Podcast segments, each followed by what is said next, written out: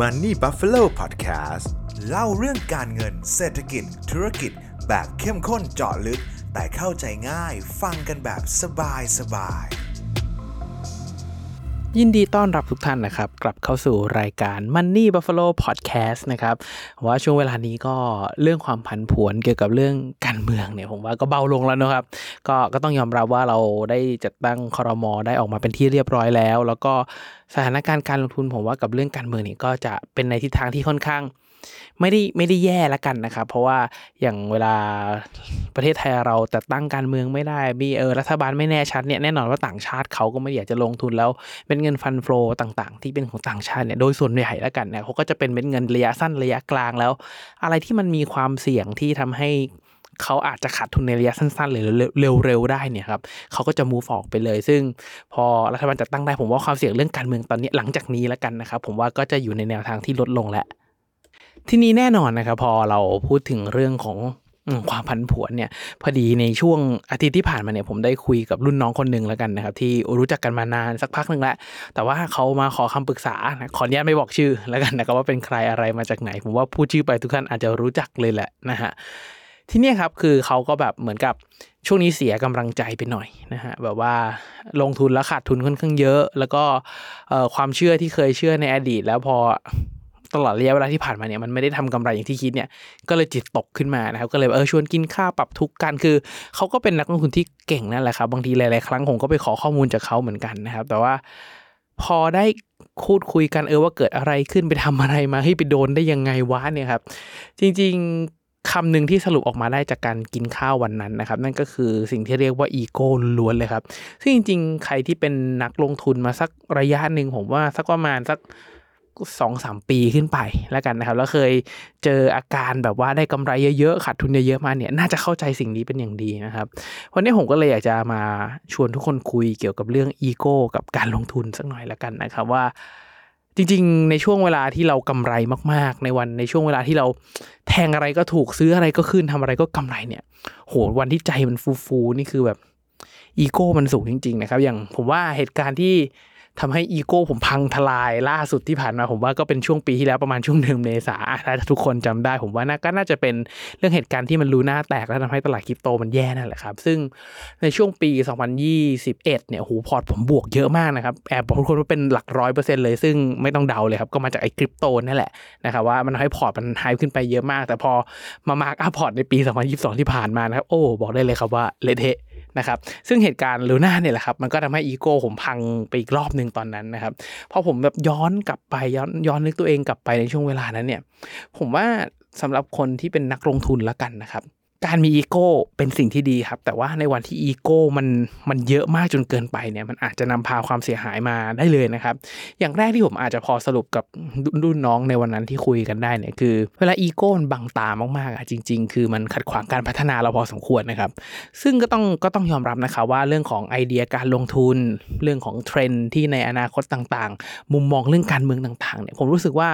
มันเปลี่ยนเร็วพอสมควรนะครับ อะไรที่เราเคยทำได้ดีในอดีต ไม่ได้หมายความว่าในอนาคตหลังจากนี้มันจะดีได้เลยนะครับ แต่ว่าพอในอดีตเราแบบใช้คำว่าแทงอะไรก็ถูกลงทุนอะไรก็ขึ้นนะครับ ปัญหาหนึ่งที่มันจะตามมาเลยคืออีโก้มันจะเพิ่มขึ้นตามความแม่นยำของการลงทุนที่มันเพิ่มขึ้นไปด้วยนะครับ ดังนั้นมันมีแนวโน้มสูงมากๆนะครับที่เวลาฟังใครก็จะรู้สึกว่าอยากจะปฏิเสธไอเดียเขา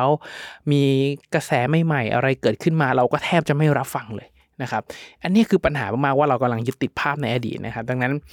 เรื่องของการขัดขวางการพัฒนาเนี่ยจริง ๆ ผมว่าเป็นเรื่องน่าจะเป็นเรื่องหลักเลยครับว่าที่ทำให้เราไม่เปิดรับข้อมูลอะไรนะครับ แล้วก็ ในช่วงที่อีโก้สูงๆ มาก ๆ เนี่ยผมว่าสิ่งหนึ่งที่เราจะต้องระวังเลยคือ เราอาจจะเชื่อข้อมูลที่เราได้รับมาว่ามันเป็นข้อมูลอินไซต์เป็นข้อมูลที่หลาย ๆ คนไม่รู้เป็นข้อมูลที่แบบเบอร์หนึ่งในตองอูนะครับแค่รู้ข้อมูลนี้กำไรแน่นอนกำไรแน่ ๆ ยังไงก็ไม่ขาดทุนนะครับ part นี้ผมเคยเจอมาแล้วในช่วงตอนที่ผมลงทุนหุ้นแรกๆนะครับแล้วผมแบบมีเพื่อนสนิทแบบอาชีพยุคผมตอนผมเรียนจบเนี่ย ผมว่า เอาแบบไม่ได้ไม่ได้จดสถิตินะครับ ทุกคนแต่ว่าประมาณสักผมว่ามีแบบห้าสิบเปอร์เซ็นต์สี่สิบห้าสิบเปอร์เซ็นต์นะครับ ส่วนใหญ่แล้วจะทำ marketing ในยุคนั้น แต่ว่ายุคนี้ผมเชื่อว่าอาชีพ marketing น่าจะเซ็กซี่น้อยลงแหละนะครับ ในช่วงเริ่มต้นเนี่ย การทำงานของยุคผมมันเป็น marketing ซะเยอะโอ้โหแล้วก็จะมีแก๊ง marketing มาแชร์ข้อมูลมีกรุ๊ปมีกรุ๊ปนะครับตอนนั้นตอนนั้นรู้สึกว่าจะเป็น WhatsApp นะครับอาหารเล่น WhatsApp ไลน์ยังไม่ได้ยังไม่ได้บูมเท่าวันนี้นะครับตอนนั้นยังเป็นกรุ๊ป WhatsApp อยู่ ก็มีกลุ่ม WhatsApp แล้วก็คอยเขาเรียกว่าคอยให้ข้อมูลให้หุ้นให้นู่นเฮ้ยมึงเจ้าของกำลังจะทำอย่างนั้นเจ้าของกำลังทำอย่างเงี้ยในช่วงเวลาที่ผมเริ่มต้นเล่นหุ้นแรกๆอะผมคิดว่าไอ้ข้อมูลชุดพวกเนี้ยครับมันเป็นข้อมูลอินไซต์ที่คนอื่นไม่รู้พอคนอื่นไม่รู้ปุ๊บแปลว่าเราสามารถทำกำไรจากมันได้นะครับ มันมีหุ้นตัวหนึ่งพูดชื่อไปทุกคนรู้จักแน่นอนนะครับว่าผมคิดเฮ้ยเจ้าของมันอย่างนั้นมันอย่างนี้ให้เจ้าของกำลังทำดีลเจ้าของเขาจะเอาราคาเท่านั้นเท่านี้นะครับ โอ้โห เชื่อสุดใจนะครับ ก็โดนไปอีกหนึ่งดอกตอนนั้นนะครับ ดังนั้นก็ในเวลาที่เราแบบเชื่อมั่นในตัวเองมากๆการนั้นคุณมีความเชื่อมั่นเป็นสิ่งที่ดีนะครับ เพราะว่าใน ในในตลาดที่มันข้อมูลมันโฟล์มากขนาดนี้มันมีโอกาสคิดต่างกันได้นะครับ ซึ่งเราก็ต้องมีการ stand for ไอเดียในการลงทุนของเราเหมือนกัน เพราะว่าต้องเรียนตามตรงว่าอนาคตเนี่ยผมเชื่อว่ามันก็เป็นสิ่งที่ทุกคนไม่รู้หรอกครับว่าอนาคตมันจะเกิดอะไรขึ้น แต่ว่าเราก็ต้องมีอีโก้ประมาณหนึงแต่อย่าให้อีโก้เนี่ยมันบังตาแบบว่าเฮ้ยมีคนบอกชุดข้อมูลใหม่เราปฏิเสธชุดข้อมูลใหม่ทันที โดยที่เราเชื่อชุดข้อมูลเดิมของเราเนี่ยครับผมว่าอันนี้ต้องระวังมากๆนะครับแล้วก็อีกอย่างหนึ่งที่ผมได้ออกมาจากการคุยกับรุ่นน้องนั้นก็คือ พอเวลาอีโก้มันบังตามากๆครับ มันจะเกิด bias แล้วมันจะเริ่มทำลายกฎ การลงทุนของตัวเองครับ ซึ่งเรื่องนี้ผมว่ามันเป็นแบบ core หลักเป็นปัจจัยหลักของการลงทุนที่ต้องระวังมากๆเลยนะครับเราแบบพอเรามั่นใจมากๆเนะครับเวลาสมมติใครเป็นใครใครที่เป็นเทรดเดอร์นะครับสมมติใครที่เป็นเทรดเดอร์เนี่ยเราถึงจุด stop loss แล้วเราเริ่มไม่ stop นะครับมันมันต้องเริ่มเกิดคำถามนะครับว่าเรามีแผนการลงทุนส่วนใหญ่แล้วคนที่เป็นเทรดเดอร์นะครับที่มีระบบการลงทุนที่ดีเนี่ยเขาจะรู้เลยนะครับว่าจุดไหนจุดเข้าแล้วเขาถนัดจุดไหนจุดเข้าเขาได้เปรียบนะครับและถ้าเกิดมันไม่เป็นอย่างที่คิด เขาก็จะรีบตัดขาดทุนแบบทันทีแบบทันควันเลยนะครับ เพื่อกำหนดเพื่อจำกัดความเสียหายไม่ให้มันเกิดขึ้นนะครับ แต่ถ้าวันใดวันหนึ่งเกิดขึ้นมา พอมาแตะจุด stop loss หรือว่ามันผิดแผนเราแล้วเนี่ย เราไม่ทำตามแผนเนี่ยผมว่าเราต้องเริ่มกลับมาตรวจเช็คตัวเองแล้วนะครับว่าตอนนั้นเนี่ยเราเป็นช่วงที่อีโก้มันสูงหรือเปล่าทำให้เราดื้อไม่ยอมทำตามแผนหรือว่าในอดีตเราเคยดื้อแล้วมันได้กำไรแล้วเราทำให้เราไม่ตามแผนอีกครั้งเนี่ยผมว่าอันนี้ก็ต้องระวังนะครับ แล้วก็อีกเรื่องหนึ่งก็คือความประมาทล้วนๆเลยครับว่า จริงๆ ในเรื่องในเรื่องของหลักการลงทุนนะครับเออเวลาที่ผมมักผมมักจะพูดเสมอว่าอย่างแรกที่เวลาทุกท่านกระโดดเข้าตลาดการลงทุนนะครับ อย่างหนึ่งที่ผมอยากให้ทุกท่านมีเลยครับ ก็คือ อย่าขาดทุน อย่าเจ็บจนตายแล้วออกจากตลาดนะครับ เรื่องนี้สำคัญมากแล้วผมคุยกับรุ่นน้องผมคุยกับเพื่อนๆผมเสมอนะครับ พยายามหมั่นเช็คตัวเองเสมอว่าเฮ้ยตลาดการลงทุนเนี่ยมันเป็นตลาดโอกาสนะ ถ้าเราเชื่อว่ามันมีโอกาสเนี่ย อย่าตายจากตลาดการลงทุนคำว่าอย่าตายคืออย่าหมดตัวครับทุกคน เพราะว่าไอ้ในเรื่องในเรื่องของการลงทุนอะส่วนตัวเองของผมแล้วกันนะครับ ผมเชื่อว่ามันเป็นตลาดแห่งสถิติ เราเอาสถิติมามาคุยกันเลยนะครับว่า ไม่ว่าเราจะเป็นเทรดเดอร์ที่เก่งให้ตายแค่ไหนนะครับ win rate เรา win rate ก็คือโอกาสในการซื้อแล้วมันถูกทางอย่างที่เราคิดเนี่ย ยังไงมันก็ไม่มีทางร้อยเปอร์เซ็นต์ครับ มันอย่างเก่งที่เอาแบบเทพๆเลยนะ ผมเคยเจอแบบคนที่ได้เจ็ดสิบเปอร์เซ็นต์นะครับเจมส์นี้เทพจัดแล้วนะครับทุกคนแต่ว่าเขาเขาเล่นค่อนข้างสั้น แล้วก็แทงสั้นนะครับกำไรนึ่งเทรดออกดึงออกแล้วนะครับ แต่ระดับเจ็ดเลขเจ็ดเนี่ยโอ้โหเรียกได้ว่ามหาเทพเลยนะครับ คือระบบเทรดที่ผมทำเนี่ยอยู่ประมาณสักห้าสิบแปดถึงหกสิบเปอร์เซ็นต์นี่ผมว่าก็ก็ยืนระยะได้มายาวๆหลายปีแบบเนี้ยแล้วผมรู้สึกผมรู้สึกว่าเรโชประมาณห้าสิบแปดหกสิบหกสิบห้าเปอร์เซ็นต์เนี่ยเป็นเรโชที่มัน ไม่โกหกใครนะครับ ซึ่งแน่นอนพอมันเป็นค่าสถิติอะถ้าเรียกว่า 6 ต่อ 4 ถูกไหมครับ เราซื้อเรามีโอกาสถูก 6 แล้วก็ผิด 4 ดังนั้นเนี่ยมันจะมีบางช่วงบางตอนครับที่เราถูกถูกถูกถูกถูกถูก มันจะมีบางช่วงบางตอนที่เราผิดผิดผิดผิดผิดไปเรื่อยๆเนี่ยแล้วในช่วงที่มันผิดผิดผิดผิดไปเรื่อยๆเนี่ยแหละครับอย่าตายแล้วก็อย่าหลุดออกจากตลาดไปนะครับ เพราะว่าเราต้องรอให้จนถึงเวลาที่ค่าสถิติมันทำงานครับทุกคน เวลาที่เราจะตายหรือแพ้ออกจากตลาดไปได้เนี่ยมันคือการที่เราขาดทุนหนักๆนะครับในเบื้องหลังที่ผมพยายามพูดถึงเรื่องนี้เสมอว่าอย่าขาดทุนหนักสำหรับการลงทุนนะครับ เพราะว่าในเชิงตัวเลขง่ายๆเลยนะครับ ว่าถ้าสมมติว่าทุกคนมีเงินลงทุนสักหนึ่งแสนบาทแล้วกันนะทุกคนมีเงินลงทุนหนึ่งแสนบาทนะครับสมมุติว่าถ้าทุกคนทำพอร์ตติดลบสิบเปอร์เซ็นต์นะดังนั้นแปลว่าเงินลงทุนจากหนึ่งแสนบาทของเราเนี่ยลดเหลือ 90,000 บาทถูกไหมครับทีนี้พอเงินลงทุนเราเหลือ 90,000 บาทเนี่ยการที่เราจะทำให้ 90,000 บาทเนี่ยครับ กลับมาที่เดิมที่ 100,000 บาทเนี่ยเราต้องลงทุนประมาณสัก 11.11เปอร์เซ็นต์นะครับก็ไม่ได้เลวร้ายมากใช่ไหมครับ แต่ทุกคนลองคิดดูนะครับว่าถ้าสมมติว่าทุกคนเกิดแทนที่จะ stop loss let profit run กลายเป็น let loss run อย่างเงี้ยครับผิดกฎขึ้นมาคือแหกขึ้นมาเกิดอีโก้ขึ้นมากระทันหันสมมุตินะครับ สิ่งที่จะตามทุกคนมาเลยครับ สมมติว่าทุกคนเริ่มต้นเงินลงทุนที่แสนหนึ่งถูกไหมครับ แล้วเกิดขาดทุน 50%ขาดทุน 50%นะครับจากเงินลงทุนแสนหนึ่งเนี่ยก็จะเหลือ 50,000 บาท นะครับทุกคนลองคิดดูนะครับ กว่าที่ทุกคนจะทำให้เงินลงทุนห้าหมื่นทุกคนนะกลับมาที่1 0 0 0 0แสนบาทได้ครับ มันต้องลงทุน 1 เด้งนะครับ ทุกคนก็คือ 100%เอา 50,000 กลับมาแสนเนี่ยดังนั้นผมบอกเลยครับว่าไม่ใช่งานหมูไม่ใช่งานง่าย ๆนะครับ ดังนั้นมันตรวจสอบอีโก้ตัวเองทุกครั้งด้วยนะครับ ว่าช่วงเวลานี้อีโก้เรามันมันเกินมันเกินมาตรฐานหรือเปล่า มันมันดวงดีเกินไปหรือเปล่าช่วงนี้ทำให้เรามั่นใจผิดปกตินะครับ เวลาเรารู้สึกมั่นใจเกินไป เวลาเราที่เรารู้สึกว่าการลงทุนมันง่ายเหลือเกินแทงอะไรก็กำไรนะครับ อันนี้คือเลดแฟกส่วนตัวของผมเลยนะครับว่าต้องระวังแหละนะครับ เพราะว่าในวันที่ค่าสติมันทำงานเบี้ยว มันมันไม่ได้บอกถูกถูกเสียถูกถูกเสียถูกถูกเสียแต่มันเป็นถูกถูกถูกถูกถูกถูกจนเราเหลิงนะครับ มันจะระวังไอตอนช่วงผิดผิดผิดผิดผิดผิดผิดเนี่ยมันมักจะเจ็บตัวหนักเลยครับ แล้วส่วนใหญ่เรามักจะมีไบแอสกับตัวเลขอยู่แล้วว่าถ้าสมมติว่าเราเราแทงถูกถูกมาเลยแล้วเจอผิดติดต่อกันสักสามสี่ครั้งเนี่ยไม้ที่สี่ไม้ที่ห้านะครับถ้าเราไม่ไม่คุมสติดีๆ ไม่คุมอารมณ์เราดีๆเนี่ยไม้ที่สี่ไม้ที่ห้านี่มักจะ ใช้คำว่า overtrade พอ overtrade ปุ๊บแล้วมันเกิดผิดทางอีกครั้งเนี่ยมันจะนำพาความสูญเสียอย่างมหาศาลกลับมาที่พอร์ตเลยนะครับ ดังนั้นก่อนการลงทุน ผมอยากให้ทุกคนมีแผนมีระบบทุกครั้งใครเป็นเทรดเดอร์ต้องรู้นะครับว่าเข้าเพราะอะไรทำไมยังไงนะครับ ใครที่เป็นสายพื้นฐาน เข้าเพราะพื้นฐานแล้วเพราะเรารู้ว่าเราคิดว่าเทรนด์นี้แน่นะกำลังจะมาบริษัทกำลังจะโตกำไรกำลังจะมาผู้อะผู้บริหารคาดการณ์ไว้ว่าอาทิตย์เดือนหน้าไอ้ในไตรมาสหน้าน่าจะมีกำไรก้อนใหญ่กลับมา ถ้าไม่กลับมา ผมว่าเราก็ต้องติดเลดแฟกแล้วก็ดึงดูดตัวเองออกมานะครับ ดังนั้นเนี่ยอย่างแรกเลยที่ผมอยากจะเตือนทุกท่านนะครับก็คือไอ้เรื่องค่าสถิติเนี่ยแหละครับว่าอย่าให้ค่าสถิติมาหลอกแล้วเราอย่าหลงเข้าไปในค่าสถิติ แล้วอย่าคิดว่าเราเอาชนะค่าสถิตินั้นได้นะครับค่าเฉลี่ยค่าอะไรต่างๆเนี่ยมันจะทำงานของมันเสมอๆนะครับ แล้วก็ ผมอาจจะแนะนำว่าให้ทุกคนลองสำรวจตัวเองบ่อยๆ แล้วกันนะครับ ส่วนตัวผมเองเนี่ยผมจะมีช่วงเวลาที่ผมแบบเหมือนรีไวซ์พอร์ตัวเองเหมือน tracking พอร์ตัวเองภาพรวมทุกสินทรัพย์แล้วก็จะทำตาราง asset สินทรัพย์ไว้นะครับอย่างหนึ่งคือจะได้ tracking ตัวเองด้วย ส่วน อีกเรื่องหนึ่งก็เผื่อเอาไว้ในกรณี คือตอนนี้ผมมีครอบครัวถูกไหมครับเผื่อผมเป็นอะไรไปขึ้นมาภรรยาผมลูกผมในอนาคตมาเปิดดูไฟล์นี่จะได้รู้ว่าเออพ่อมึงเนี่ยมีสินทรัพย์อยู่ที่ไหนบ้างนะครับ อันนี้ตั้งใจทำไว้ให้เลยนะครับ อันนี้ก็เป็นความตั้งใจก็สำรวจบ่อยๆครับ อย่างแรกเราได้เห็นโกรธของพอร์ตได้เห็นเปอร์เซ็นต์ได้เห็นความผิดพลาดว่าเฮ้ยปีนี้เราบงที่ตัวไหน ปีนี้เราได้กำไรดีที่ตัวไหนนะครับ อีกอย่างหนึ่งคือมันได้สำรวจ อีโก้ตัวเองด้วยครับว่าเป็นยังไงบ้างนะครับว่าในช่วงที่ผ่านมาว่าทำยังไงนะครับอีกอย่างหนึ่งที่ผมอาจจะพอแนะนำทุกคนได้นะครับ คือ อยากให้ทุกคนคิดว่าเราเป็นมือใหม่ในตลาดนี้เสมอนะครับ ซึ่งในตลาดนี้เนี่ยผมบอกได้เลยนะครับว่าโอ้โหมันมีมหาเทพ มันมีกูรูสุดเจ๋ง มันมีนักลงทุนสถาบันที่แบบความรู้แน่นกว่าข้อมูลแน่นกว่า เงินมากกว่า อินเทอร์เน็ตดีกว่าทำออเดอร์ได้เจ๋งมากกว่า เป็นคนทำระบบให้เราเห็นเขาเห็นข้อมูลทุกอย่างมากกว่าเราเสมอนะครับ ดังนั้นอยากให้ทุกคนคิดเสมอครับว่า ไม่ว่าเราจะกำไรจากตลาดนี้มากน้อยขนาดไหนนะครับ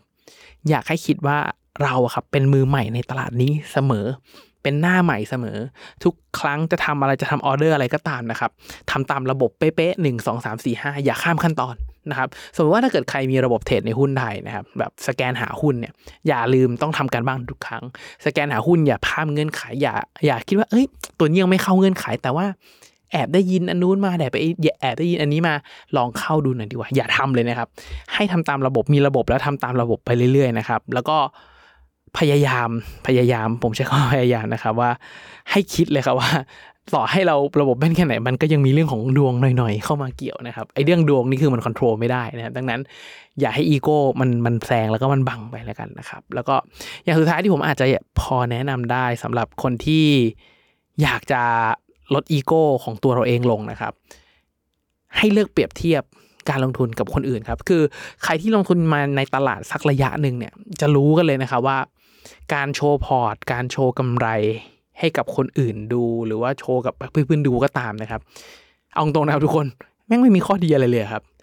นอกจากมันจะเวลาที่เรากำไรมากๆ มันจะถมอีโก้ให้เราสูงขึ้นไป เรามั่นใจมากๆ เราจะยิ่ง overtrade เราจะยิ่งอยากจะอยากจะโชว์อีกเพื่อนชมว่าเก่งเราจะอยากจะโชว์อีกนะครับแล้วในแง่หนึ่งในในด้านลบของการเปรียบเทียบแล้วกันนะครับพอเราเปรียบเทียบเนี่ยมันมันมันแน่นอนนะครับทุกคนเวลาเปรียบเทียบเราจะต้องเจอคนที่ต่ำกว่า เราจะรู้สึกฟิน แต่เวลาเราเจอคนที่สูงกว่าเนี่ยโอ้โห บางทีมันก็ทำให้เรา overtrade ทำให้เราผิดแผนการลงทุนไปได้เวลาคนที่แบบเทรดเก่งกว่าเราแม่นกว่าเราในช่วงเวลานี้ส่งนู่นส่งนั่นส่งนี่มาบางทีเราก็รู้สึกว่า FOMO เฮ้ยทำไมกูไม่เข้าบ้างทำไมกูไม่ลงทุนบ้าง บางทีทำให้เราลงทุนนอกเหนือแผนตัวเองไปเนี่ย มันก็ทำให้เกิดความเสียหายกลับมาของพอร์ตที่ค่อนข้างเยอะพอสมควรเหมือนกันนะครับ ดังนั้นเนี่ยถ้าเกิดวาดว่าด้วยเรื่องนี้ทั้งหมดจริงๆ แล้วมันก็จะมีทฤษฎีอยู่ตัวหนึ่งที่ผมเชื่อว่า ถ้าใครเรียนจิตวิทยามาในวิชาพื้นฐาน หรือว่าศึกษาเรื่องของการลงทุนนะครับ เรามักจะพูดถึง เอฟเฟกตัวหนึ่งที่ในเชิงจิตวิทยาที่ผมว่ามันมันอธิบายแล้วมันคลาสสิกแล้วมันก็ยังใช้ได้ในทุกวันนี้นะครับ นั่นก็คือสิ่งที่เรียกว่า Dunning-Kruger effect นะครับ ทุกคนลองลองไปเสิร์ช Google แล้วศึกษาเรื่องนี้เพิ่มนะครับ สะกดนะครับ D U N N I N G ขีด Kruger นะครับ K R U G E R แล้วก็ effect ที่แปลว่าผลกระทบนะครับ มันจะเป็นกราฟอันหนึ่งครับที่เนี่ยแกนตั้งเนี่ยมันเป็นเรื่องของความมั่นใจ แกนนอนเนี่ยเป็นเรื่องของความรู้และทักษะนะครับ ในช่วงแรกเนี่ยที่แบบความรู้และทักษะเราได้ของใหม่มา แบบร้อนวิชาอยากลองของมากๆเนี่ยในช่วงแรกที่เราได้มานะครับ ความมั่นใจเราจะแบบขึ้นเป็นกราฟแบบโอ้โหแบบคือถ้าเกินศูนย์ถึงร้อนได้แม่งไปร้อยเลยนะครับ แต่ว่ามันจะมีช่วงเวลาครับทุกคนที่ความมั่นใจมันตกลงแรงมากจากความรู้ทักษะที่เพิ่มขึ้นว่า เฮ้ยไอสิ่งที่เรารู้มันเป็นแบบแค่หางอึ่งอะในโลกนี้ในโลกอันกว้างใหญ่นี้มันยังมีอะไรที่เราไม่รู้อีกมากมายความมั่นใจมันจะตกฮวบเลยนะครับไอความมั่นใจเนี่ยมันจะถูกพังทลายไปพร้อม ๆ กับความเสียหายของพอร์ตการลงทุนนะครับสำหรับใครที่เป็นมือใหม่ ผมบอกเลยว่าถ้ายังไม่เคยพอร์ตแตก เดี๋ยวเราจะได้เจอสักวันหนึ่งในวันที่เราแบบสุดจริง ๆ มันจะต้องโดนครับ มันเหมือนกับมันเหมือนกับเป็นคำสาปเหมือนกันนะครับ เป็นนักลงทุนเป็นเทรดเดอร์จริงๆอะยั ยังไงก็ต้องเจอวันพอร์ตแตกเจอวันที่มันไม่เป็นดั่งใจทำอะไรก็ผิดไปหมดนะครับ มันจะมีวันที่เราทำอะไรก็ถูกใช่ไหมครับ และมันก็จะมีวันอะไรที่เราทำอะไรก็ผิดไปหมดเลยเหมือนกันนะครับ ซึ่งก็อย่างที่เรารู้ครับว่า ไม่ว่าจะเป็นความรู้เรื่องอะไรก็ตาม ที่เราได้รู้โดยเฉพาะอะอย่างอย่างในตลาดหุ้นก่อนละกันนะครับ อย่างตลาดหุ้นเนี่ยผมเชื่ออย่างหนึ่งเสมอว่า ข้อมูลต่างๆ ที่เราจะรู้ได้ถ้าเราไม่ได้คิดวิเคราะห์เองแล้วเกิดวิสตอมด้วยตัวเองออกมานะครับ ว่าคิดวิเคราะห์เนี่ย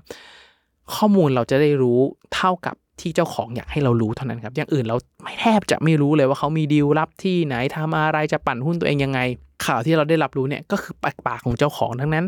ข้อมูลเนี่ยมันจะถูกจำกัดแค่อยู่จากจากเจ้าของเท่านั้นนะครับ ถ้าเราเทรดตามข้อมูลเนี่ยดังนั้น อย่าไปหลงเชื่อ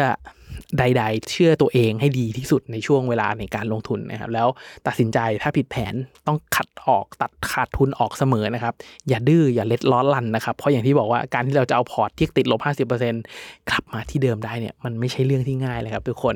ก็เป็น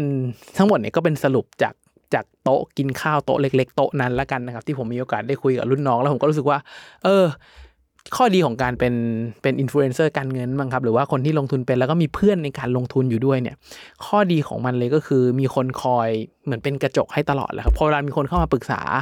แง่หนึ่งคือเราก็รู้สึกดีใจนะครับที่แบบเออเขาไว้วางใจแล้วขอแบบปรับทุกข์หน่อยอะไรเงี้ยแต่ว่าอีกแง่หนึ่งคือมันก็เหมือนเป็นกระจกสะท้อนตัวเราว่าเฮอ มันก็มีบางช่วงบางตอนที่เราพลาดแบบนั้นเหมือนกันว่ะ เรื่องของคนอื่นมันมักจะง่ายเสมอ มันคล้ายๆกับเรื่องความรักนะครับ เวลามีคนมาปรึกษาเรื่องความรักมันก็จะง่ายเสมอ แต่ว่าพอเวลาเรื่องของตัวเองเอาตัวไม่รอดนะครับ ผมว่าเรื่องของการลงทุนก็คล้ายๆกัน ถ้ายิกนึกย้อนไปล่าสุดฟีลลิ่งล่าสุดที่เป็นแผลล่าสุดและผมเจ็บหนักที่สุดในช่วง 5 ปีเลยก็ว่าได้ก็คือไอ้ลูน่าแตกเนี่ยครับแบบก็เสียหายหลายล้านอยู่เหมือนกันนะครับ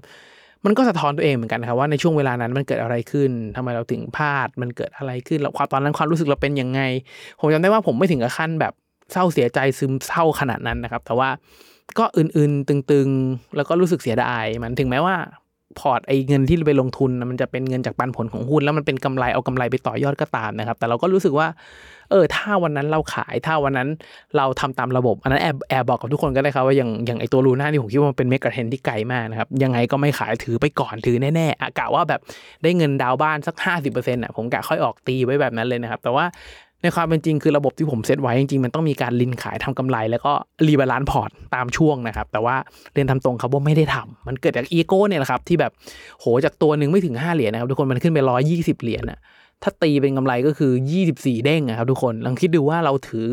เราถือเงินตัวนี้แสนหนึ่งอะแสนหนึ่งวิ่งไป2ล้านสองล้านสี่อะครับทุกคนมันแบบอีโก้มันเต็มขนาดนั้นนะครับดังนั้นมันมีแผนเรื่องของการ rebalance เรื่องของการลดความเสี่ยง มันไม่มีอะไรแน่นอนทุกอย่างมี cycle จริงๆ ทุกเราทุกอย่างรู้ครับ แต่ว่าในวันที่ลงสนามจริงกำไรจริงขาดทุนจริงเนี่ยบางทีมันก็ทำให้การตัดสินใจมันมันพลาดมันเพี้ยนไปได้เหมือนกันนะครับไม่รู้ว่าเพื่อนๆทุกคนเคยเจออีโก้บังตาบ้างไหมหรือว่าเคยแบบจัดการตอนที่วันอีโก้เราสูงมากๆอีโก้บังตาแบบใครพูดอะไรก็ไม่ฟังอย่างไรนะครับหรือว่าเคยขาดทุนหนักๆจากตอนที่อีโก้มันสูงเหตุการณ์ไหนบ้างจริงๆอยากให้คอมเมนต์พูดคุยกันนะครับ เพราะว่าการคอมเมนต์ผมว่าก็ทำให้เราได้เป็นกระจกสะท้อนของซึ่งกันและกันด้วยแล้วกันนะผมเองก็ไม่ใช่เทรดเดอร์ที่เก่งแบบทำผลตอบแทนได้แบบ